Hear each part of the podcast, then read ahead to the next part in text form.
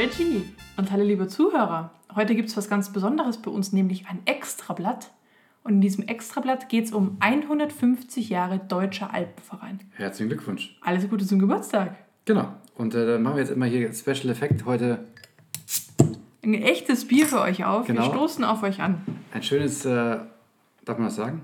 Ja, darf, darf man Dauerwerbesendung. Augustiner. Genau, wir sind ja in München, deswegen müssen wir auch die Tradition pflegen. Denn heute, nicht nur heute, also am 9. Mai hat nicht nur der Deutsche Alpenverein Geburtstag gefeiert, sondern auch die Sektion München. Und da kommen wir gleich noch zu. Warum machen wir, während ich hier eingieße, dieses Special? Ganz einfach. Ohne den Alpenverein, die Wege in den Bergen, gäbe es diesen Podcast nicht. Korrekt. Und deswegen möchten wir einfach Danke sagen und ein bisschen ähm, aus dem Nähkästchen plaudern. So ist es. So, jetzt warte ich noch auf mein Bier, das wird ja noch fertig eingeschenkt. Schönes Krönchen. Ja, sehr schön. Sehr schön. So gehört sich das. So, dann also Prost. Prost, auf, auf die nächsten euch. 150 Jahre. Gut. So, einmal trinken, sonst gilt es nicht. Ja. Gut. Also, 150 Jahre, das ist schon ziemlich stolz, muss man sagen. Ne? 9. Mai 1869. Ja. Weißt du noch wo?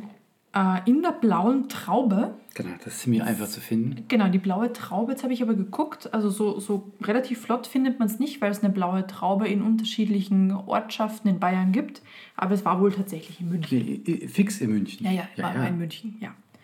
Und es waren dort 36 Männer vor Ort, 34 Münchner, zwei äh, eingeladene zusätzliche Leute, nämlich ein äh, Österreicher aus dem Ötztal und ein Kaufmann aus dem schönen Prag. Ne? Die waren da auch noch mit dabei und das waren quasi die Gründerväter dieses Vereins. Weißt du auch, warum die den gegründet haben? Also ich habe jetzt mein Wissen natürlich von Wikipedia. Ich hoffe Dann, mal, das dann stimmt. bitte. Weil die unzufrieden waren mit dem österreichischen Alpenverein. Der zentralisiert aufgebaut war. Ne? Und sie Das- wollten Sektionen draus machen. Hm? Das sagt zumindest Wikipedia. Ja, also es gab Streitigkeiten mit den Österreichern, genau. Das habe ich hier auch notiert, weil ähm, der Alpenverein in Österreich, den gab es schon. Und der war zentral in Wien organisiert und auch von dort aus betrieben. Und das war eher so ein Zusammenschluss von Gelehrten, deren Tätigkeit eher auf wissenschaftliche Vorträge und Publikationen sich beschränkte. Und das war irgendwie nicht so im Sinne der Münchner, weil die wollten tatsächlich auf auf den Berg. Man muss, also genau, das ist ein Bergsportverein, kann man schon sagen. Ähm, man muss auch dazu sagen, heutzutage haben sie sich wieder lieb. ja, sie haben sich definitiv lieb. Haben auch so, einen- so einen Handschlag auch gemacht, ne? Und den österreichisch oder deutschen österreichisch oder österreich-deutschen, weiß ich Oh, gar nicht. da- da- Ich glaube deutsch-österreichischen Alpenverein. Ein Zusammenschluss gegründet, die arbeiten das auch zusammen. Tja, ist auch praktischer, ne? Auf ja jeden auch- Fall. Der ein oder andere Weg geht ja über die Landesgrenze. Wäre ja doof, wenn er dann einfach enden würde. Genau. Nee, also deinen Weg, den baue ich jetzt hier nicht weiter. Sieh doch zu, wie du. Und ab hier gibt es nichts mehr. Wäre fast wie, als wenn man sagen würde, auf der Zugspitze wird man zwei Gipfelkreuze aufstellen. Und Wer man kommt hätte- denn auf so eine Idee? Und man hätte zwei Bahnen hoch. Also das also, das ist ja unvorstellbar. Nein. ähm, Spaß beiseite. Äh, ich habe ein paar Fakten rausgesucht. Unnützes Wissen. Für 200 Mm, ja, kaufe ich. kaufst du? Ja. Zum einen der DAV, also Mhm. Deutscher Alpenverein, ist die größte nationale Bergsteigervereinigung der Welt. Ja, habe ich auch gelesen, dass äh, die Deutschen, was das angeht, völlig bergverrückt sind. Und die, der fünftgrößte Sportverband Deutschlands. Wahnsinn. Mit 356 Sektionen und fast 1,3 Millionen Mitgliedern und 321 Berg- und Schutzhütten. Wahnsinn. Gef gefühlt ist alles voll gepflastert mit Hütten. Der ist es ja auch, ne? Wenn man teilweise bei bei unseren Kritikteil. Wanderwegen, inflationär an Hütten vorbeikommt. Nee, Kritik finde ich, also, nee, das ist Also definitiv ich hab- keine Kritik. Ich finde, äh, ne, es gibt ja auch Kritik, so, die, die aufkommt ähm, an der Geschichte des DAV. Da sollten wir auch drauf eingehen. Mhm. Aber ähm, vielleicht später.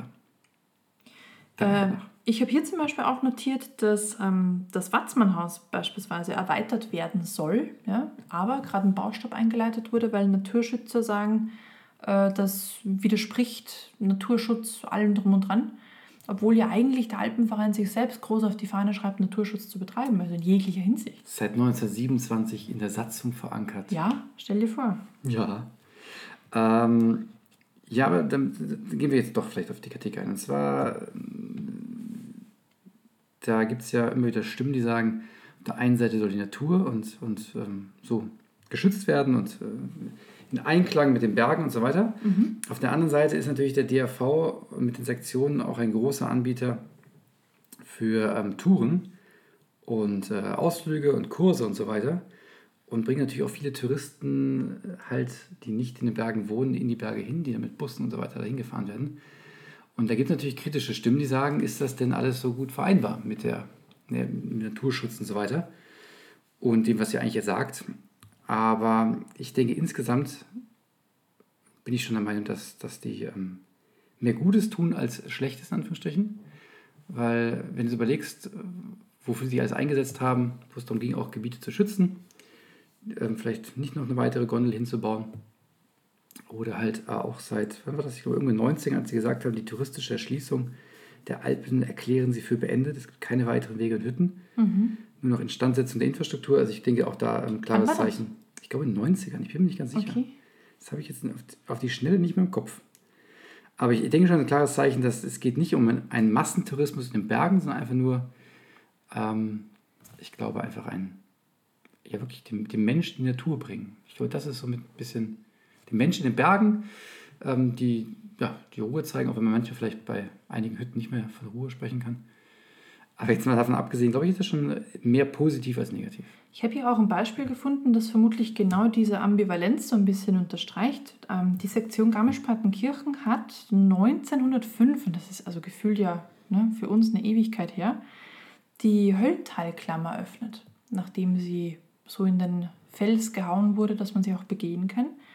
Und bereits im ersten Jahr waren dort 27.000 Besucher unterwegs. Also da kann ich schon verstehen, dass die ersten Stimmen dann auch laut wurden oder entsprechend sich Leute auch beschwert haben und gesagt haben, das ist ja Massentourismus. Also wenn man fast 30.000 Leute durch eine Klamm jagt in einem Jahr, kann ich schon verstehen, zum gewissen Punkt. Andererseits, denen dieses Naturschauspiel auch näher zu bringen oder zugänglich zu machen, ist natürlich auch nobel. Ist schon toll, muss ich schon sagen. Echt eine tolle Klamm.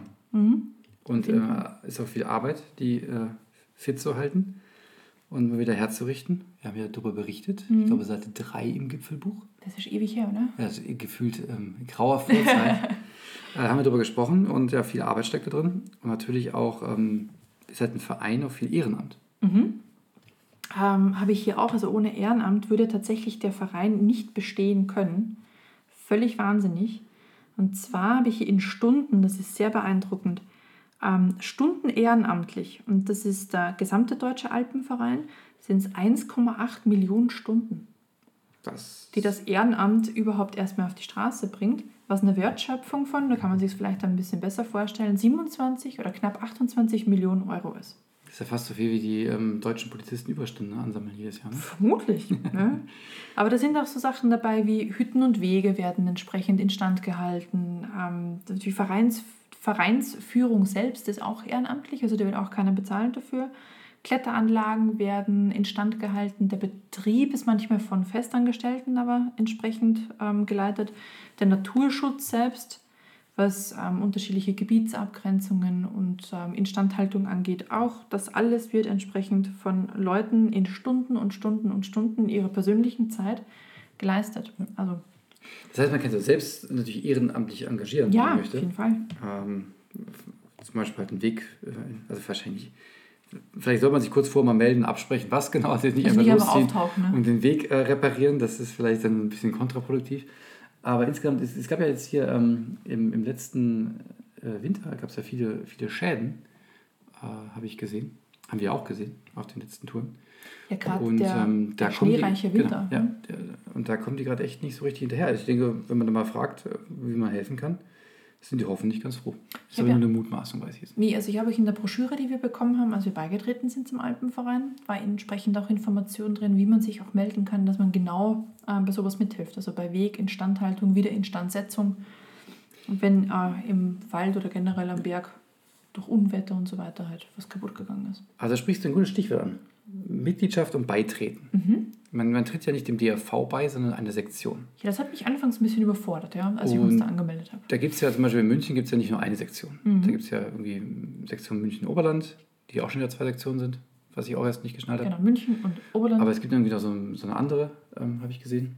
Ich habe jetzt vergessen, wie die heißt, irgendwie Bergbund irgendwas, die Es auch gibt- die Tauben, das Taubensteinhaus es gibt betreiben. einige, es gibt sogar auch eine schwulen Lesben-Sektion, also ganz, ganz bunt gemischt sind die Gruppen da tatsächlich und die engagieren sich halt entsprechend, dass sie ein Programm aufstellen, dass sie Verleihe anbieten. Genau, die bieten auch unterschiedliche Services an und ähm, sind auch in unterschiedlichen Bereichen stark. Das heißt, da ist dann die Qual der Wahl, äh, welcher Sektion man denn beitreten möchte, um halt einfach das zu kriegen, was für einen selbst am besten passt. Wenn man zum Beispiel viel Ausrüstung haben möchte, ist zum Beispiel, wie ich gelesen habe, Oberland, Sektion Oberland wohl ganz gut. Genau, die haben nämlich richtig einen großen, großen Verleih, der in München direkt beim Globetrotter mit integriert ist. Und die haben alles, was man braucht. Also wirklich vom Wanderstock über den Hüttenschlafsack, übers Lawinenpieps, Schaufel, whatever. Also die haben wirklich alles da. Gut, das werden die anderen wahrscheinlich auch haben, aber Haben, halt die anderen auch, genau. Aber da ist halt der, also weil halt München relativ groß ist und weil die Sektion, glaube ich, habe ich irgendwo notiert, ja genau, 175.000 Mitglieder. Also das ist ja auch völliger Wahnsinn. Also München und Oberland zusammen. Ja. Und da braucht man natürlich einiges an Vorrat, ne, wenn die Leute sich was ausleihen wollen. Aber es gibt auch Münch, äh, München, äh, Sektionen in anderen Teilen des Landes. Es gibt zum Beispiel eine Sektion Berlin, Ja, was ich sehr spannend fand, weil ich glaube, der Deutsche Alpenverein Sektion Berlin. Aber die betreiben unter anderem mit dem Brandenburger Haus in Ötztaler Alpen die höchstgelegenste Hütte des DAV auf 3277 Meter.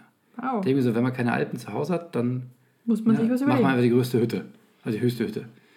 Also auch da gibt es Sektionen, also man muss jetzt gar nicht, man kann theoretisch dem DAV beitreten, obwohl man gar nicht in den Alpen wohnt. Die Berliner haben aber auch was Lustiges gemacht. Und zwar muss ich hier nochmal nachgucken. Die haben einen äh, Schuhblattel ähm, Verein, Schuhblattel-Gruppe gegründet. 1896. Ja, Berliner Alpenpanorama bei der Gewerbeschau 1896 und Schuhblattel-Gruppe beim Winterfest. Also die Berliner sind schon ein lustiges Völkchen. Die haben diese Gruppe gegründet, weil sie halt selbst keine Berge hatten. Jetzt mussten die halt gucken, wie sie ihr Programm füllen. Und ähm, haben da dann aufgerufen, dass die Leute sich anschließen. Und beim alljährlichen Winterfest haben sich dann die Sektionsmitglieder als Elpler mit Dirndl und Lederhosen verkleidet, sind auf Alpenrutschen von Bühnen runtergerutscht und ähm, haben eben auch Schuhplattelwettbewerbe ausgetragen. Ja, ne? Ah, Wer Spaß dran hat, Whatever floats your boat. naja, der Berliner halt. Ne? Der, der Berliner halt, genau. Also Aber ich, ich, ich, sind auch das, Berg, bergbegeistert. ich darf das sagen, ich habe da schließlich gewohnt. Okay, dann hast Ne? du da Deswegen darf ich gerne gegen Berliner lästern. Ich, äh, ähm, Nies ist ja eigentlich nur ein bisschen abenteuerlich, wie sich die unterschiedlichen Teile Deutschlands trotzdem für den Alpensport bzw. die Alpen selbst begeistern können, aber selbst nicht mal irgendeinen kleinen Hügel vor der Haustür haben. deswegen haben sie ja diese höchste Hütte gebaut. Ja, die Berliner Hütte, genau. Ähm, genau, wenn man da beitritt, diesen, diesen, welcher Sektion auch immer, Mhm. und dann halt, ne, die generellen Services, die man halt kriegt, hängen halt von der, von der Sektion ab, aber generell gibt es ja, ähm, egal wer, die tragen alle dazu bei, dass halt die Infrastruktur ähm, erhalten und, und ne, hergestellt wird, hätte ich mal gesagt. Aber ähm, es gibt ja auch, haben wir eben schon gesagt, diese Hütten und Selbstversorgerhütten, da würde ich gleich gerne noch eingehen. Denn als Mitglied kriegt man dort ja einen günstigeren Satz für die Übernachtung zum Beispiel. Genau. Und äh, aber auch als äh, durchaus praktischen Service äh, die Bergrettung. Wenn es denn mal richtig schief geht, aus irgendeinem Grund. Genau. Ich sage jetzt nicht deinen Namen, lieber Kollege, aber ne, kann passieren. Ich dachte, wir dürfen darüber nicht sprechen. Ich habe ja keinen Namen genannt. Das weiß ja keiner, wie ich meine. Also, wenn tatsächlich mal was sein sollte und ihr seid ähm, Alpenvereinsmitglied, gibt es da eine Versicherung, die automatisch mit drin ist. Das ist die ASS, Alpine Sicherheitsservice. Die beinhaltet Such-, Bergungs- und Rettungskosten bis zu 25.000 Euro ja, pro Mitglied. Was ein bisschen schräg ist, aber auch nachvollziehbar ist, bei Unfalltod nur bis 5K, weil dann braucht es quasi nur noch einen Heli, der dich abtransportiert, so ungefähr. Ähm, aber sonst wird da schon ähm, einiges geleistet. Da ist zum Beispiel auch ein Unfallversicherungsschutz, genau, das ist der Unfallversicherungsschutz. Und es ist auch noch eine Sporthaftpflichtversicherung mit drin, die bis 6 Millionen Euro greift. Falls ich mir mein Snowboard den Nachbarn umhaue. Äh, das zum Beispiel, aber liebe, liebe Julia, wenn du irgendwo mal mit deinem Gleitschirm irgendwo auf dem Maserati landest, dann ist das nicht mitgecovert, weil tatsächlich Segen, Segelfliegen, Gleitschirmfliegen und ähnliche Luftsportarten, ähm, da ist der Versicherungsschutz gilt nicht. Ah, so eine. Genau, aber sonst ist da einiges mit drin. Es gibt auch eine 24-Stunden-Notrufzentrale. Ähm, Auslands, also europäisches Ausland sind auch noch die unfallbedingten Heilkosten, also wenn man dort einen Arzt konsultieren muss, auch noch mit drin. Also es ist schon ziemlich, ziemlich fein, dass in diesem ganzen Paket auch noch mit drin ist. Also im Mitgliedsbeitrag selbst. Und weil du es vorher schon angesprochen hast, auch die Hütten. Es sind ja nicht nur die bewirteten Hütten, also die bewirtschafteten Hütten, sondern es gibt auch Selbstversorgerhütten und das war mir überhaupt nicht klar. Genau, und ähm, da gibt es, äh, gibt's, also wir sind jetzt bei der, beim München Oberland, die haben allein 23 mhm. unbewirtschaftete, unbewirtschaftete Berghütten, äh, die man ähm, ja, nutzen kann. Nutzen kann, genau. Und da gibt es welche mit, ähm, ich blätter gerade diesen Prospekt durch, die haben dann irgendwie 90 Plätze. Ich habe uns gedacht, man wäre alleine da. Also bei diesen Häusern Nein. mit 90 Plätzen ist man nicht alleine. Aber es gibt zum Beispiel auch eine sehr urige. Mit vier Plätzen oder so, ne? Nee, sechs Plätze. Sechs. Ich muss gerade raussuchen. Und zwar ist es beim zahmen Kaiser die Winkelalm. Mhm. Und das ist die einzige, die ich gefunden habe. Wenn man die bucht, dann, muss man, dann bucht man quasi die ganze Hütte mit. Okay. Weil die wahrscheinlich so klein ist. Aber sonst die anderen, es gibt noch andere mit sechs Plätzen, da kann es halt sein, dass man dann äh, zu fünf bucht und dann ist noch ein anderer da. Mhm. Aber kostet nichts, ne? Was kostet nichts? Die Hütte buchen. Doch, natürlich. Das, ich weiß schon. Nein, nein, es kostet immer was. Ach so. Aber es ist günstiger. Da habe ich was gelesen und zwar diese, diese Hütten und Selbstversorgerhütten. Die haben insgesamt 20.000 Schlafplätze im DAV und machen jährlich 750.000 Übernachtungen. Und angeblich ist der Maximalbetrag für Mitglieder auf 18 Euro gedeckelt. Ich glaube nicht, dass es für die, also bei einigen Selbstversorgerhütten ist das nicht der Fall. Da habe ich dann irgendwie diesen, diesen Pauschalpreis gesehen. Aber generell ähm, kriegst du jetzt günstiger. Ich glaube genau. irgendwie 25, 27 Euro für Nichtmitglieder. Okay. Und dann halt ich, wahrscheinlich maximal 18 Euro für. Ich dachte, dass man da gar nichts zahlt. Aber nee, ja, macht ja auch Sinn, das dass man einen Unkostenbeitrag hat, damit die Instandhaltung genau. wieder machen Finde ich auch nur fair. Mhm. Und selbst wenn es 18 Euro sind, Maximalbetrag pro Nacht, ähm, da was man irgendwo in den Bergen ähm, abgeschieden sein Wochenende verbringen kann, finde ich schon eine tolle Sache. Denn nicht zu vergessen, da gibt es ja viele auch bei den bewirteten Hütten, die haben da kein Wasser, da muss man das alles hochtragen. Mhm. Und da habe ich gelesen, der, der Höchstpreis für einen Liter Wasser ähm, ist 5 Euro, da hochzubringen. Und ähm, hatten wir auch am Taubensteinhaus, ja. die haben auch alles wirklich hochtragen Das ist schon echt eine Menge Arbeit. Mhm. Da gibt es ja dann keine, keine Gondel, die da hinfährt und Hubschrauber machen sie wahrscheinlich auch nicht. Ähm, genau, deswegen, also die Selbstversorgerhütten ist schon eine spannende Sache da ein weiteres unnützes Wissen für, ich sag mal, 300. Oh, jetzt wird spannender. Ja, und zwar die kleinste Selbstversorgerhütte des DRV, gehört der Sektion Coburg, oh. Ist die Breitenkopfhütte auf 2017 Meter in dem Memminger Gebirge mit einem vier Platz Matratzenlager. Oh, süß. Okay, das ist dann wirklich mehr so ein ja, so ein Wetterverschlag als eine echte Hütte. Also ich meine schon eine Hütte, aber halt schon dann sehr, sehr klein. Okay. Das ist die kleinste, die sie im DRV haben. Das ist ja schön. Genau. Und wenn wir eh schon irgendwie bei meinen ähm, Tops und, und also Highlights und Lowlights, hätte ich beinahe gesagt, klein und groß, Max sind, dann gibt es noch einen weiteren Punkt hier. Ähm, die größte bewirtschaftete Hütte ist von der Sektion Allgäu-Kempten, die Rappenseehütte auf 2091 Meter im Allgäu. Mhm. Völlig überraschend. Wie viele Schlafplätze hat die? Weiß ich nicht. Ich hatte gehofft, dass du das jetzt nicht fragst. Achso, uh, sorry, weil auflaufen ich den lassen. Teil nämlich nicht recherchiert habe. Gut, dann schwenken wir einfach gleich über und lenken ab von der Info, die wir jetzt nicht haben. Und zwar das Münchner Haus, das auf der ähm, Zugspitze ganz oben steht. Nebst den Neubauten ist das quasi das Haus, das noch sehr alt aussieht, mit seinen alten Holzdachschindeln. Das hat 36 Schlafplätze und da dachte ich mir, haben die diese 36 Schlafplätze den 36 Gründervätern des Alpenvereins gewidmet? Vielleicht. Das wäre spannend, ne? Weil die Zahl halt genau die gleiche ist. Boah, das wäre jetzt mal echt spannend zu wissen. Also falls es jemand weiß, dann bitte spannend. sagt uns Bescheid. Und dann noch ein unnützes Wissen für 400. Es gibt wohl einen Wetterturm an der Münchner Hütte auf der Zugspitze. Und die ist nach wie vor von einem einzigen Meteorologen betrieben. Mhm. Dann stelle ich mir Seit so ein Einsiedler-Emirat vor, genau mit langem weißen Haar. wie, wie, auf welcher Höhe ist denn die, ähm, diese Münchner Hütte? Das weiß ich gar nicht. Also sie ist definitiv nicht komplett ganz oben, aber jetzt hast du mich auch hier kalt erwischt. Tja. Also direkt Auge um Auge, knapp, Zahn um Zahn, sofort knapp, knapp unter 3000 Meter, würde ich sagen, weil die Zugspitze liegt ja auch genau da. Also so, das ist schon wieder Mutmaßung. Ich, ich habe im Wesentlichen gesagt, ich weiß es nicht. Du spekulierst die Welt. Eieieiei. Ähm, Thema Spekulation hätte ich jetzt ein äh, völlig off-topic-Thema. Aha. Und zwar die Deutsche Post. Hat eine Son- 2959 Meter. Danke, du hast es nachgeschaut. Ja. Das ist schön von meiner Spekulation abgelenkt.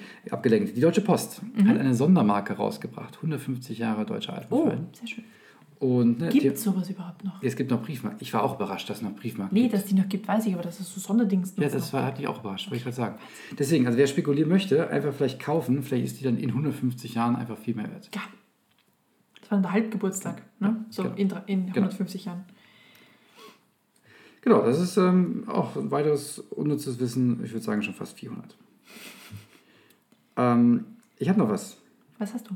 Und zwar, wenn man dem, also muss man nicht, kann man aber, Twitter-Account vom Deutschen Alpenverein folgt, dann kriegt man unter anderem den Bergbericht.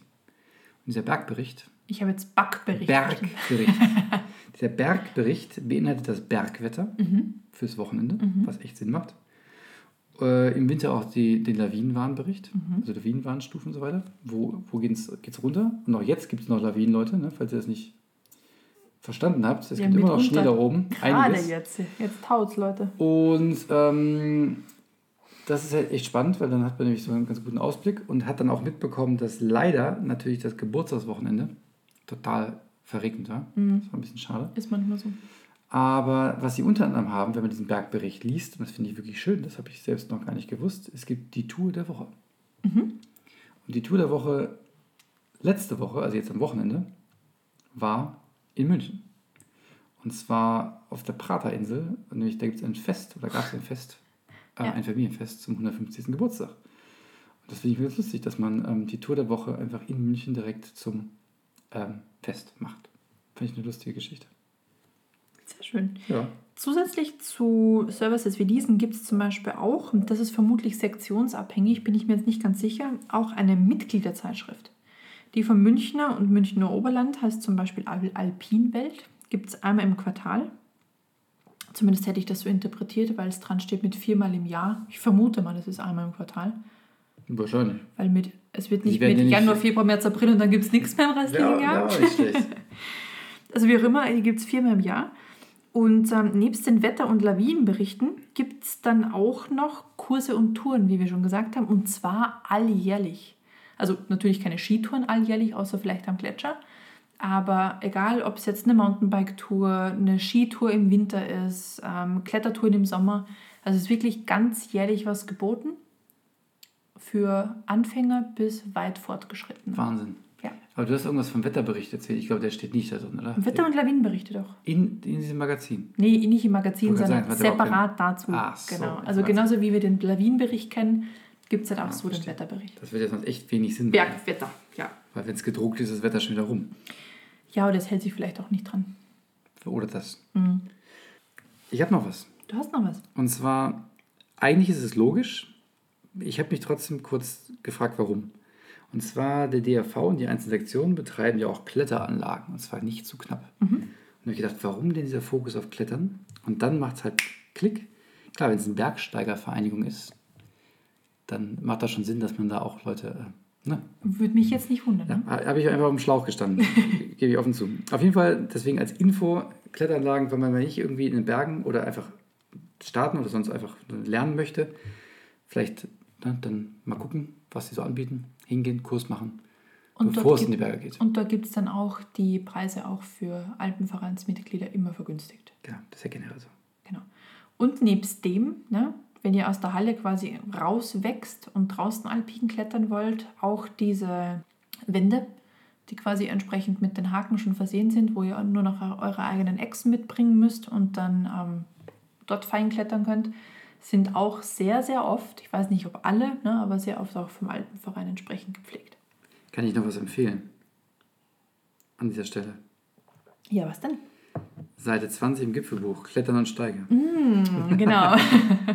Mit unserem Stargast Jani. Genau. Kann ich Genau. nur empfehlen. Tolle Folge. Ja, Genau. So viel zum Klettern noch. Haben wir sonst noch irgendwas Cooles ich, zu ich habe berichten? ich hab fertig. Du hast fertig. Du hast, du, hast du noch was? Ähm, ich gucke gerade, aber ich habe ähm, nichts mehr, was deinem unnützen Wissen für 400 irgendwie noch irgendwie, irgendwie noch den Rang ablaufen könnte. Nö. Dann würde ich sagen, hier nochmal Prost. Genau, nochmal Prost nochmal auf alles euch. Gute, ihr beiden. Also Sektion München und DAV. Und ähm, Weiter so. danke nochmal. Und danke für die toll beschilderten Wege und so weiter. Und dass wir niemals eure Bergrettung brauchen. Ja, und dass wir immer noch den Weg zum Gipfel gefunden haben, dank der teils sehr inflationären Ausschilderung. Ja, und manchmal auch gar nicht. Ja, aber wir haben sie immer noch Ja, gefunden. deswegen GPS hilft einfach noch. Gut, dann auf euch. Danke nochmal und das war's mit dem Extrablatt. Genau, Extrablatt ist fertig. 150 Jahre Deutschland. Alles Gute. Tschüss. Tschüss.